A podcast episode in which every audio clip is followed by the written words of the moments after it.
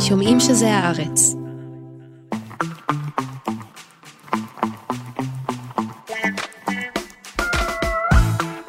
היי גילי. היי ניב. היי אמיר פקטור שמקליט, היי מאי בניסן שעורכת. היי למאזינות ולמאזינים, אתם על תרבות יום א'. שהוא פודקאסט תרבות של עיתון הארץ, שכבר ביום ראשון. נספר לכם על הדברים המעניינים בתרבות השבוע. אה, ומה מעניין בתרבות השבוע? אנחנו נדבר על הסרט הרוצח, כן. קילר, בנטפליקס. של דיוויד פינצ'ר. תתארח כאן קולגה שלנו, שירה נאות, שתדבר איתנו על אה, טיילור סוויפט ותופעת הסוויפטיות, Swifties? כן, בדיוק. יש, אמרתי את זה נכון. כן, עכשיו אמרת את זה נכון. כי אני כה סבתא, שאני אה, באמת... אה, את, את בספטיז, אני ממש בסבתיס של ה Swifties. שזה גם הספדיז, וזה הקללה של האחים ספדי ונייתן פילדר, אבל לא נדבר על זה עכשיו, נדבר על זה כשיעלה נדבר על זה בישראל. כשזה יעלה בישראל. אבל ניב, אתה אה, שותל רמזים מתרימים, ולפני זמנם, נכון, אבל רציתי להגיד שנסיים עם סיבוב מהיר, כן. באווירת אה, אנימה קצת, נכון? אם אתה אומר, אני אזרום איתך. יפה. אז בואי... נתחיל? כן.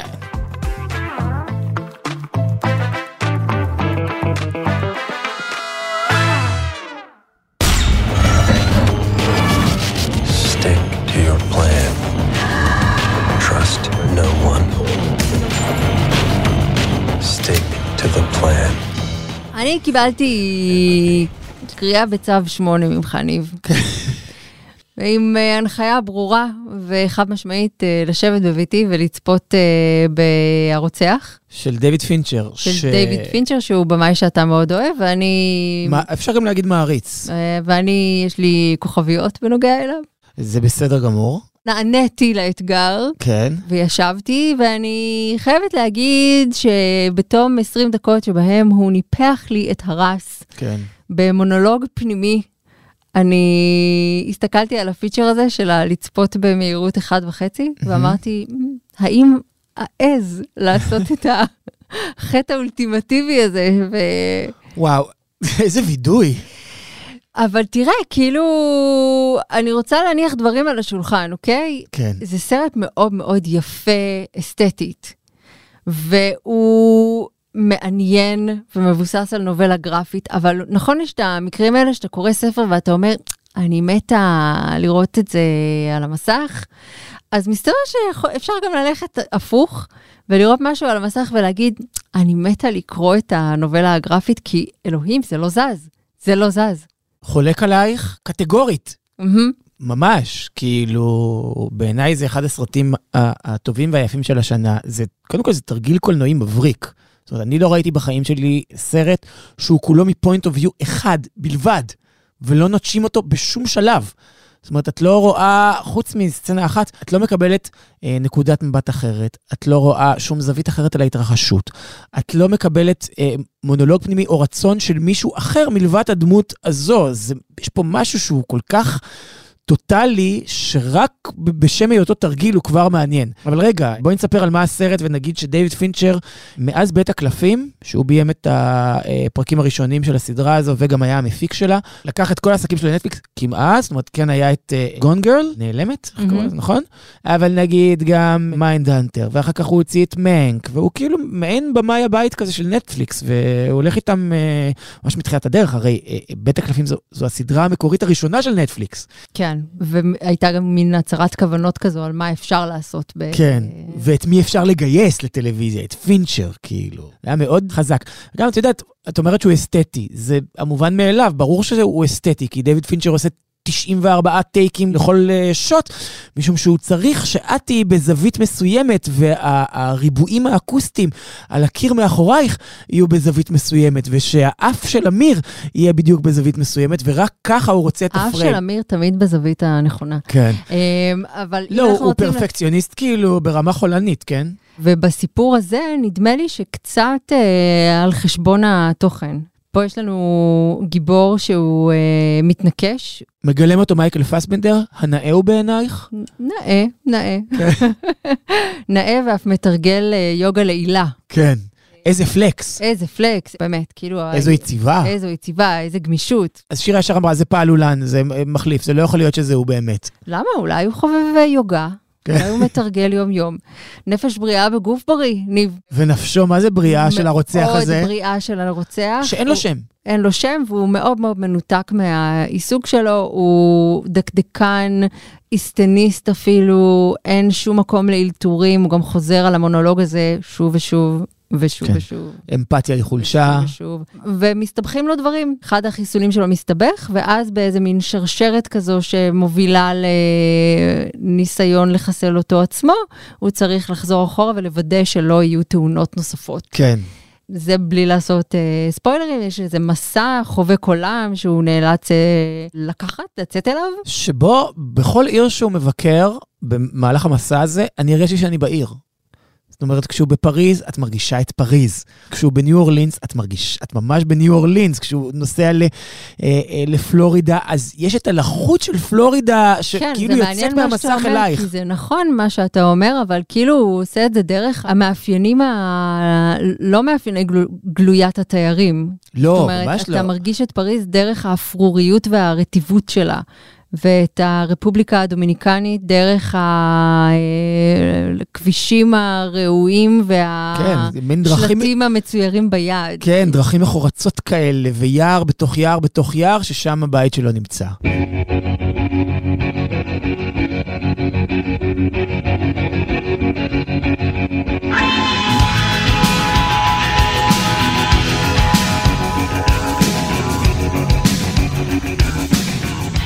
חייבת להגיד שהייתי מאוד מסויגת כלפי הסרט, למרות שהפסקול שלו הוא כאילו, יש שם, ספרתי למעלה מעשרה שירים של ה Smiths. זה הדבר היחיד שהוא שומע, הוא שומע רק ה Smiths. קודם כל, אני לא יודע אם שמת לב, יש לו iPod Nano, כאילו מפעם. כן. הוא בן אדם אובססיבי, הוא שומע רק ה Smiths.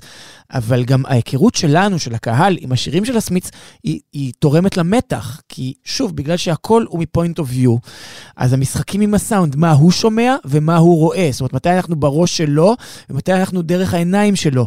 ואז מתי אנחנו שומעים כמוהו את השיר בפול ווליום, כי הוא שומע אותו באוזניות, ומתי אנחנו רק שומעים אותו דרך האוזניות כשומעים שניים, ומתי זה מגיע. זאת אומרת, מתי אה, שאמורה להגיע הגיטרה של ג'וני מר ב-How Soon Is Now, שהולכת אחורה. אה, אחד השירים המוכרים של הסמיץ, כן. אז פתאום, בדיוק ברגע שאת מחכה לזה, וכבר בראש שלך את עושה, נכון? אז פתאום, הוא שובר את זה. כאילו, יש כל הזמן משחקים עם הציפייה שלך. שזה קטע אגב, ש... כי הרגע הזה הוא באמת סצנה מרהיבה ביופייה, כאילו באל- באלימות שלה וביופי שלה, והוא לא מתפוצץ ביחד עם פס הקול. זה מה שאני רוצה להגיד על הסרט הזה, שכל סצנה בו היא כאילו סצנה שכבר ראית, אבל לא ככה. ראית מציצנות בחלון אחורי, נכון? מישהו שדרך החלון שלו מסתכל על חלון של השכן. ראית מתנגשים אה, שכירים, אה, צולפים אה, ממרחק קילומטרים במטרה שלהם. ומסעות נקמה, כן, אבל- וזהויות אבל לא ו- ככה. מתחלפות ובדויות, נכון? לא, לא ככה, לא ראית אותו שהרוצח השכיר הוא מעריץ של הסמיץ והוא שומע רק את הסמיץ. אגב, זה נורא מצחיק, כי בעיניו אמפתיה היא חולשה, ורגש הוא חולשה, אבל יש להקה יותר אמוציונלית מהסמיץ. הייתי בטוחה שיש פה איזה מסר אה, חבוי ואיזה ניסיון להגיד משהו על נפשו הדווקא כן בכל זאת אה, מיוסרת, ואז למדתי שהוא ניסה סוגים שונים של אה, אבל- שירים ו... ו- אבל בסוף זה מה. שעבד. בסדר, אבל, אבל בסוף בסוף... עבד לו הסמיץ, וכאילו, אני חושבת שיש גם רווח אה, במחשבה אבל זה נותן עוד קומה. ויותר. מזה, שמת לב שהשמות של, השמות הבדואים שלו, שהוא נותן כל פעם, הם שמות מדמויות בסדרות טלוויזיה, בעיקר מסיטקומים. פעם אחת הוא ארצ'י בנקר, פעם אחת הוא סם אלון, שזה הדמות של טן דנסון בחופשי על הבר, פעם אחת הוא לו גרנט אה, מהסדרה ההיא, מהסדרה לו גרנט. אז נראה לי, ניב, אני ואתה חלוקים אה, באופן עמוק לגבי הסרט, כי אני חושבת שכל זה נכון. אנחנו חלוקים מקטיפה. אני בצבע בורדו יין ואתה ירוק אה, רעל. צריך להפריד. כן. אה, אז אני חושבת שנכון, ואני מסכימה עם כל מה שאמרת, אבל אני מרגישה כלפי הסרט הזה מה שהרגשתי כלפי מועדון קרב, שהוא עוד אה, סרט מהולל של אה, פינצ'ר. רגע, את, את מרגישה כאילו ניכור כלפי הסרט? את מרגישה שזה כאילו משהו מאוד מאוד יפה, אבל שלא נוגע בך? אני כן, ואני מרגישה שזה סרט נורא נורא גברי, ונורא גברי במתכוון, ושהגיבור שלו, צר לי, הוא, אני רואה את כל הדברים האלה, אני רואה את המיומנות העצומה שהייתה שם, ועם זאת, הוא לא מעניין אותי. אבל שנייה, את מדברת על מועדון קרב וזה רפרנס מעניין בעיניי. קודם כל, נכון להגיד על פינצ'ר שהקולנוע שלו הוא גברי, מצד שני כאילו נעלמת זה לא רק סרט, את יודעת יותר טוב ממני עד כמה נעלמת, הוא ספר שבמקור יועד לקהל נשי, ועד כמה הוא שינה את שוק הספרות לנשים. נכון, אה, אבל הוא ספר בזוי בעיניי, והסרט הוא גם בזוי. אני חושב סרט מדהים, מה זה? זה... מה יש לך? שנייה, סבבה, מקובל, אבל Fight Club הוא סרט גברי, אבל הוא סרט שמבקר גבריות. זה סרט שמבקר גבריות, אפילו צופה את הגבריות האינסלית. ומבקר נכון, אבל אותה. אתה, יש... הוא, לא, הוא לא חוגג אותה, אני מכיר את הפרשנות שהוא כאילו חוגג את- אותה, אבל הוא לא. אבל הוא גורם לי לחשוב על להביס את האדון בכלי האדון, וזה בדיוק מה שהוא עושה, הוא כאילו מבקר אותה, אבל הוא למעשה... את חושבת כן. שהוא מהלל אותה? אז גם הזאב מוול סטריט הוא בעינייך סרט שמהלל את וול סטריט ולא יוצא נגדה? כאילו... אני חושבת שהוא קצת יותר מדי מתענג על, ה... על המקומות שהוא לכאורה מבקר. קצת יותר מדי אבל נהנה זה חלק. תגידי שאני עושה פה over קריאה והשלכה, אבל בעיניי ההתפלשות הזו היא מכוונת. דיוויד פינצ'ר בעיניי הוא כל הזמן עסוק במשחקים תודעתיים מול הצופה. את יכולה להגיד שהצופה הזה הוא צופה גברי, אבל הוא בא להגיד לך, מזה אתה נהנה? זה הגיבור שלך? עליו כאילו, כן, טיילר דרדן, תראה איזה פסיכופת. הוא, זה בן אדם עם פיצול אישיות. חשבת שיש פה גיבור? איזה גיבור? על מה אתה מדבר? אותו דבר עם מייקל פסבינדר פה. בעיניי יש לא מובלעת ביקורת, הביקורת על אלימות, ואלימות גברית, ואלימות גברית באמריקה, והמקום שלה, והאדישות כלפי אלימות, היא משהו מובנה ב- בסרט, זה אינהרנטי לו. זאת אומרת, מה שאת מזהה כהתענגות על, בעיניי זה מבקר עט. אבל אה, לא יודע, אם, אם זה מה שהתרשמת ממנו, זה מה שהתרשמת ממנו, כאילו, אי אפשר... אני אשב לי לא רוצה- בחלוק הכתיפה שלי, כן. ואתה תשב בחלוק הכתיפה שלך, ואנחנו נהיה חלוקים. I stay out too late. Got nothing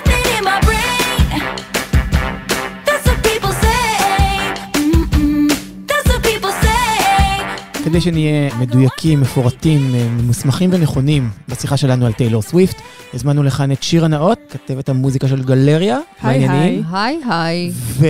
וסוויפטית בהתהוות, אני יכול להגיד? אני עוברת uh, טיפולי המרה ללהיות סוויפטי על ידי uh, קבוצת חברים וחברות מאוד מסורה לתחום, אז אפשר להגיד. סיפרו לי שהיישוב גרופית, למעשה הוא קרוי על שם אה, מעריצות אה, טיילור סוויפט. שם הריטריט השנתי. כן. ראית את הסרט כבר?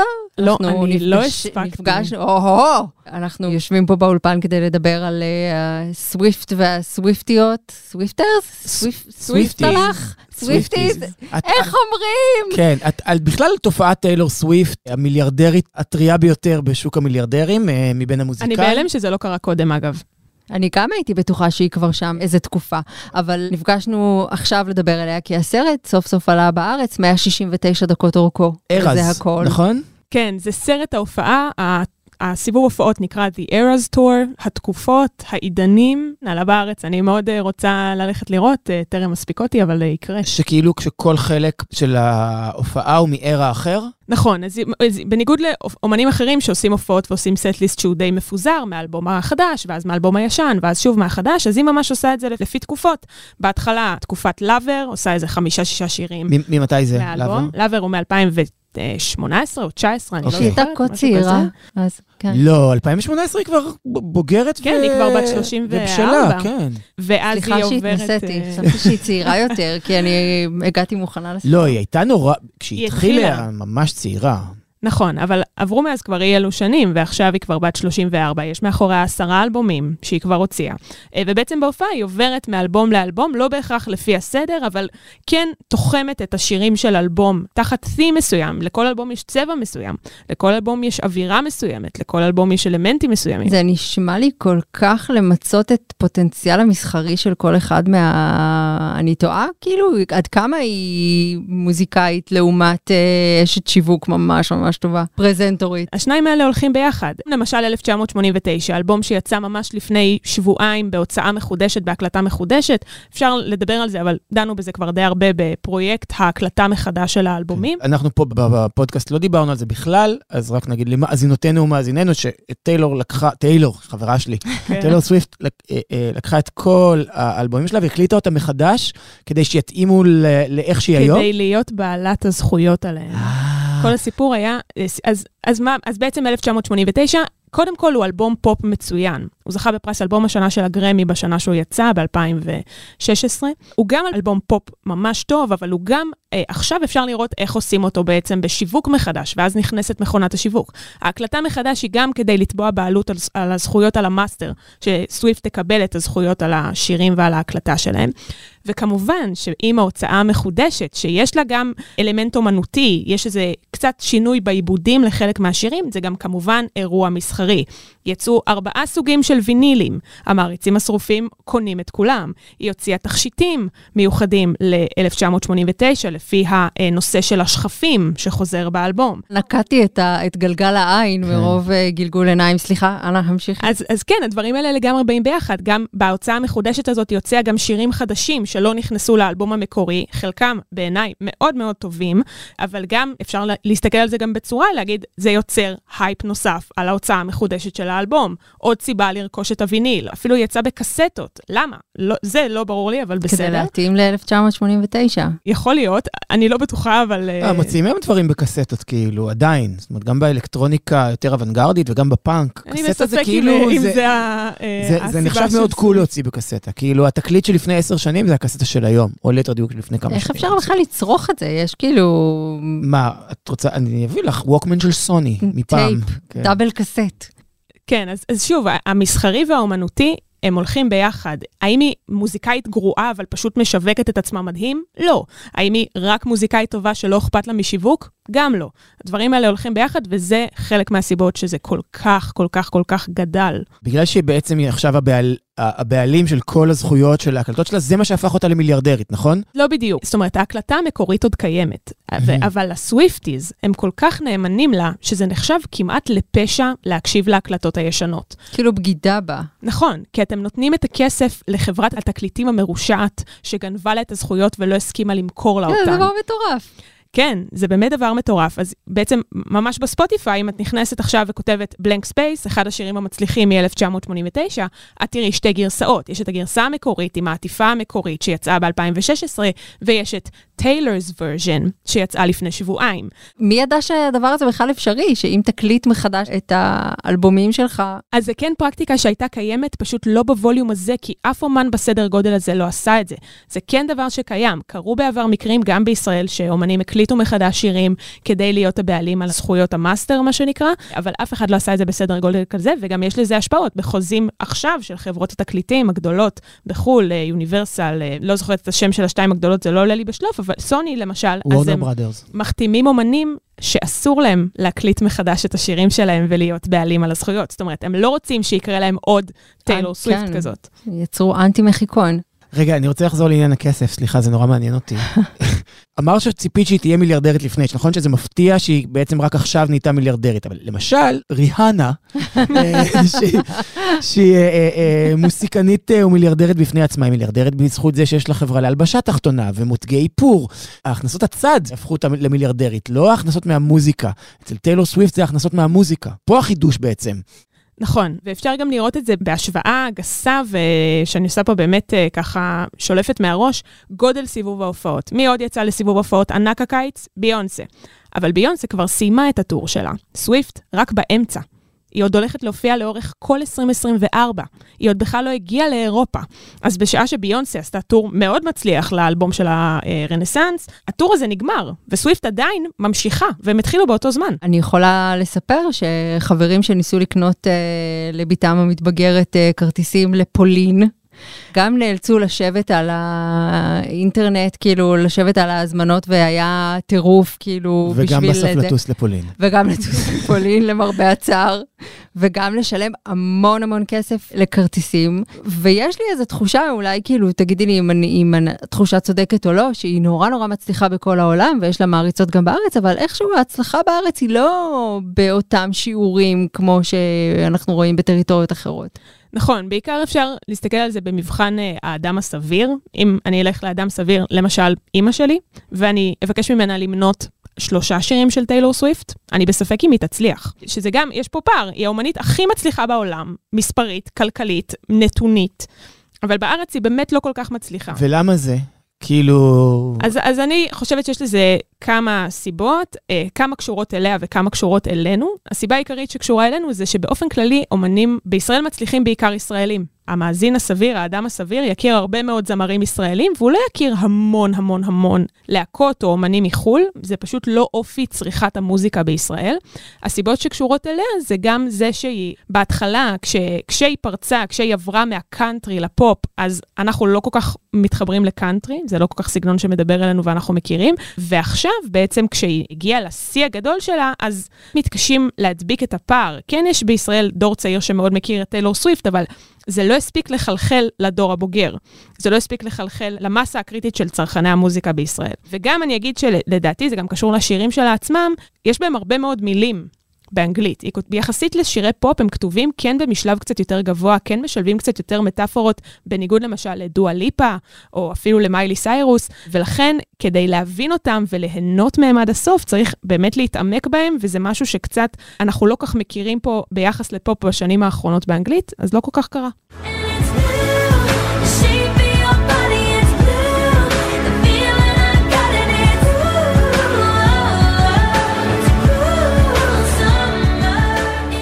מקבל מאוד את ההסבר שלך, וזה גרם לי לחשוב שבעצם זה לא רק שבארץ מאזינים בעיקר למוזיקה ישראלית.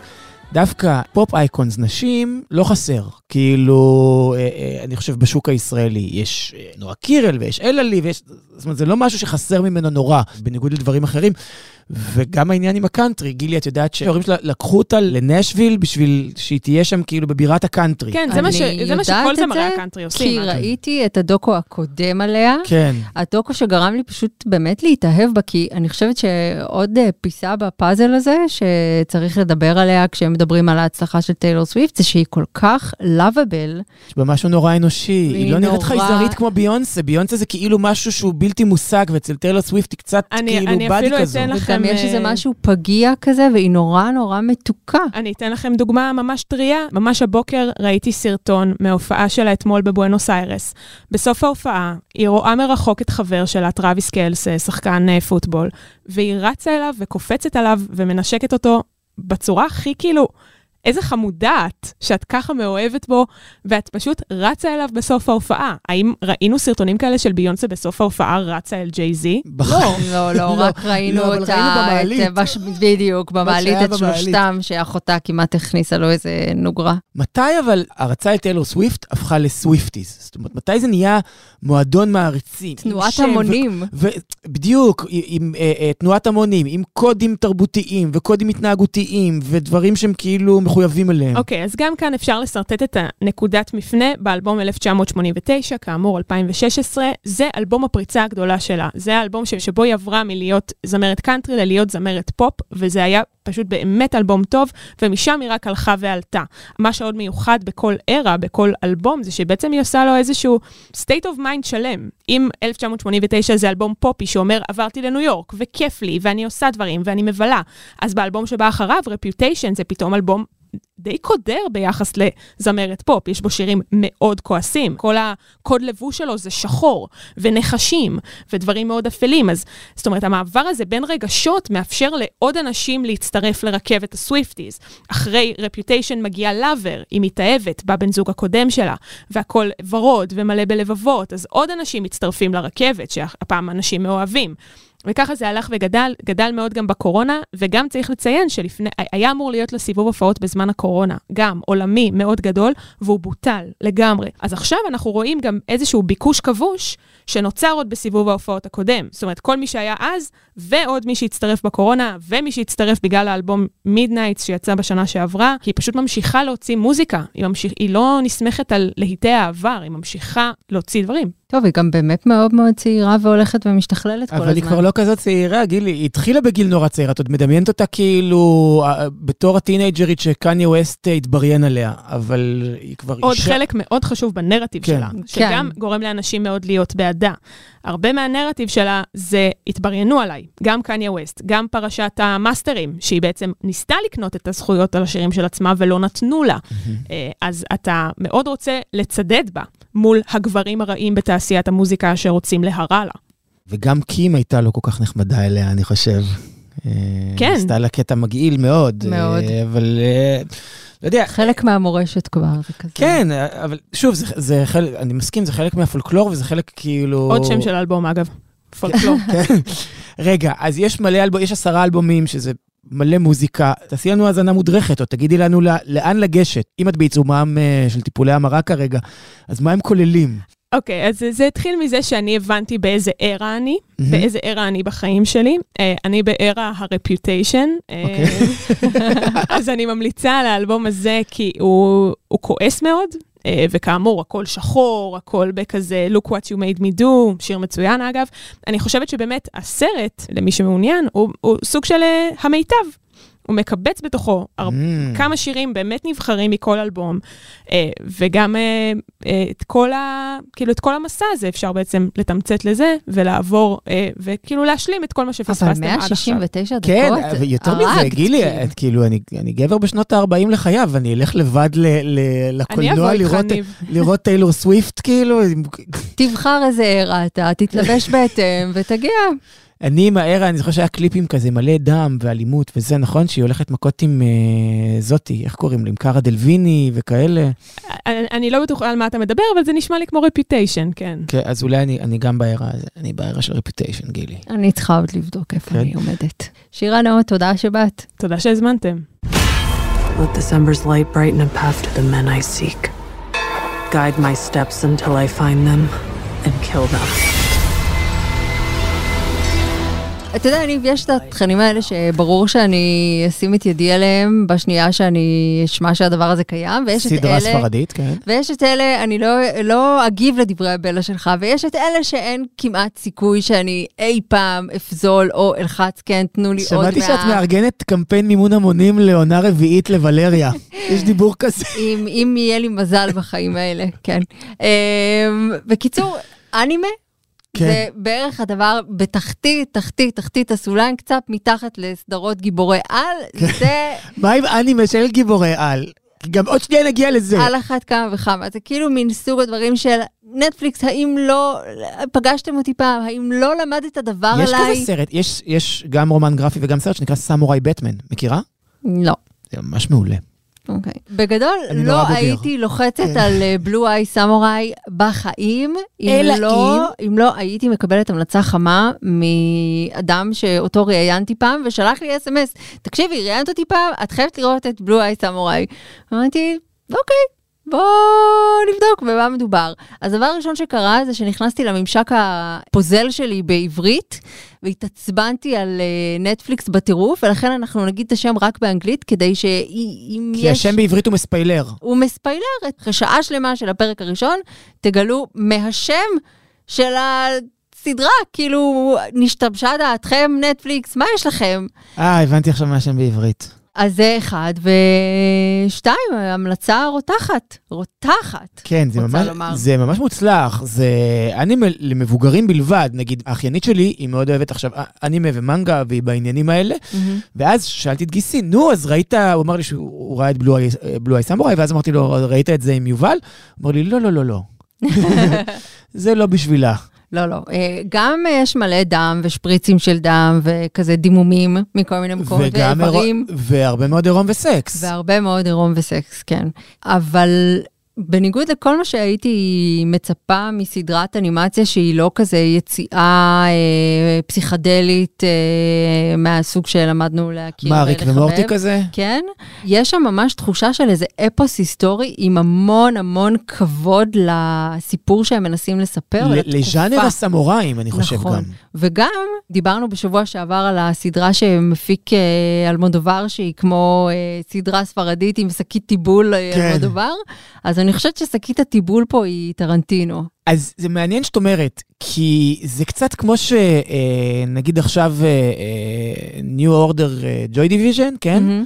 אז הם יגידו, אנחנו מאוד מושפעים מאינטרפול. כאילו, הרי קיל ביל בעצמו כן, הוא סרט שמושפע מסרטי סמוראים. כן. והאנימה שבו הוא לקוח מהאנימה והמ... והמנגה היפנים. מהמם. ועדיין מה שאת אומרת הוא נכון. כן, כי יש שם, זאת אומרת, זה מחווה למחווה שהיא מחווה או משהו? כאילו, זאת אומרת, כן, יש שם זה- כאילו דימויים כפולים על גבי דימויים, ציטוטים של משהו שהוא ממילא ציטוט של ציטוט. אי אפשר להתעלם מזה. כאילו, אני תהיתי, אמרתי לעצמי, טוב, זה הרי לא טרנטינו, זה, זה הדבר האמיתי, כן?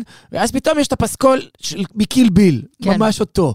או הקרב בשלג, בחוץ, מהמם. שהוא אחד לאחד הקרב של אה, אורן אישי עם, אה, עם ה Bride. מסתיים ב... כן. כן.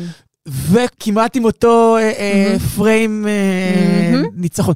אז, זה באמת מתכתב, וגם סצנת האימונים. עכשיו, שוב, ברור שגם טרנטינו עצמו, הוא מתכתב, אבל זה, לא יודע, זה התכתבות עם ההתכתבות. בכל מקרה, זה, זה מאוד מעניין. אני מניח שהרפרורים לטרנטינו זה כדי לעניין גם קהל יותר מערבי. כן, למרות שאתה יודע, זו סדרה... כמוך, גילי? זו סדרה שהופקה ונוצרה בארצות הברית. היא אומנם מתייחסת ומאוד ברצינות למאה ה-17 ביפן, אבל היא סדרה אמריקאית, וזה עוד דבר, אתה יודע, לבוא אליה עם איזה סימן שאלה כשאתה מתחיל אה, לצפות, ואז לגלות שעשו שם עבודה, ובמקרה דרך אותו אה, ממליץ שהמליץ, אני גיליתי, אני יודעת, שנעשתה שם עבודה אסתטית כדי לכבד אפילו את ה... את המסורת של האנימה. את המסורת כן. של ה... לא של האנימה, של העבודות אומנות שנוצרו במאה ה-17 ביפן, או, וואו. לצטט מתוכן בתוך האנימציה של הסדרה הזו. אז זה משהו שאתה יודע... ודאי אדם שמאוד מבין ביפן, הממליץ שהמליץ. אה, אני אספר לך אחר כך איך אה, הדבר הזה... כן, הקיסר. הירוהיטו. עליו השלום. We all remember that day. For some, the pain will never fade. When I was a kid, I always wanted to be my dad. אגב, אם את כבר כאילו בעניין של אנימציה ואלימות, כי, כי חשבתי שכאילו זה, זה באמת... אין מה להמליץ לך. לא, שזה הצופר הרפל שלך, את נוהגת לומר כך בעצמך. כן. הרי את, ה, את התקדימון הרי להמלצה, התחלתי עם זה שזו תחתית שלך, אבל גם אה, שבוע שעבר דיברנו על ג'ן וי, נכון. שזה גם משהו שחשבתי שבחיים לא תהני ממנו, והנה נהנית. וגם פתאום את נהנית לך מהאנימציה. אז אני רק אגיד שאני חייב להמליץ לך על אינבינסיבל, מהמם. שזה שילוב של השניים, זה באמזון, וזה על פי קומיקס של רוב... רומן גרפי של רוברט קירקמן, שהוא גם עשה את המתים המהלכים. אה, יש שם מדובבים מעולים, כאילו מג'יי קיי סימונס, דרך אה, סטיבן יאו ועד אה, גיליאן ג'ייקובס, כן? אה, בריטה מ Community בשבילך, ובשביל כולם. באמת, כאילו, בעיניי זה גם יותר טוב מ Gen V, נגיד ברמת העלילה, וזה שוב, כי, כי באנימציה אפשר לעשות דברים שב live action אי אפשר לעשות, וללכת למקומות יותר פרועים ו- וחופשיים ומופשטים, אבל זו באמת סדרה ממש... יותר פרוע וחופשי ומופשט? אמת, אמת. אני מאוד ממליץ לך לראות את Invincible. זאת אומרת, אם את בשוונג, כן, אז תתחילי לראות Invincible. זה מאוד מגניב, אני אוקיי. בעד. אז את רוצה שנסיים עם מוסיקה? אני מעוניינת. כן. עם המלצה מוסיקלית. כן. אולי מריהנה. כן, את צריכה מלגלגת על האותיות ה-V שלי שהתפלק לי. תהיתי אם להמליץ על אלבום אה, חדש של מוריסון פון אוסוולד אה, קירי, שהוציא אלבום אמביאנט מאוד מאוד מעניין. התשובה היא לא. האם להמליץ על אלבום חדש של אה, דיוויד הולמס, לראשונה אחרי 20 ומשהו שנה, בשמו שלו ולא באיזשהו הרכב? לא. אני דווקא בוחר להמליץ על אלבום שנקרא Exit Simulation, של אומנית בשם Niecy Blues. שחלקו, עכשיו זה לא יעבור פה ב-15 שניות שנשמע עכשיו, כאילו, מהמם. זה לא יעבור, כי האלבום הזה הוא נורא, הוא מצד אחד נורא נורא אמביאנטי, הכל זה כאלה משטחי צלילים אה, אלקטרונים כמעט אבסטרקטיים, ומצד שני יש בו שירת R&B סול, כאילו, יוקדת כזו. אז זה חיבור של משהו מאוד מאוד קר עם משהו מאוד מאוד חם, וכשמתמסרים לזה ושומעים את זה, זה כאילו אלבום לשמוע את כולו. ומתמסרים אליו ושומעים אותו מההתחלה עד הסוף, אז נוצרת חוויה מאוד מאוד מרשימה, אני ממליץ מאוד. תגיד, כשאתה שומע אלבומים, אתה כאילו מפנה לזה זמן כמו שאתה רואה טלוויזיה כן, כזה? בטח. כאילו עכשיו אני שומע אלבום? כן, אני שומע מוזיקה, אני אומר זה אל תעבירי לי כדי?" שיחות, אם את רוצה, לי- לא, אם את רוצה לדבר איתי, תכתבי לי כאילו בוואטסאפ, או אס.אם.אס, כמו ששלחו לך. את עוד עם הטכנולוגיה הקודמת. אל תיגשי אליי, ואני עכשיו שומע, כן, זה קדוש, מה זה, לשמוע מוזיקה, הכי בעולם. אני מאזין. כן.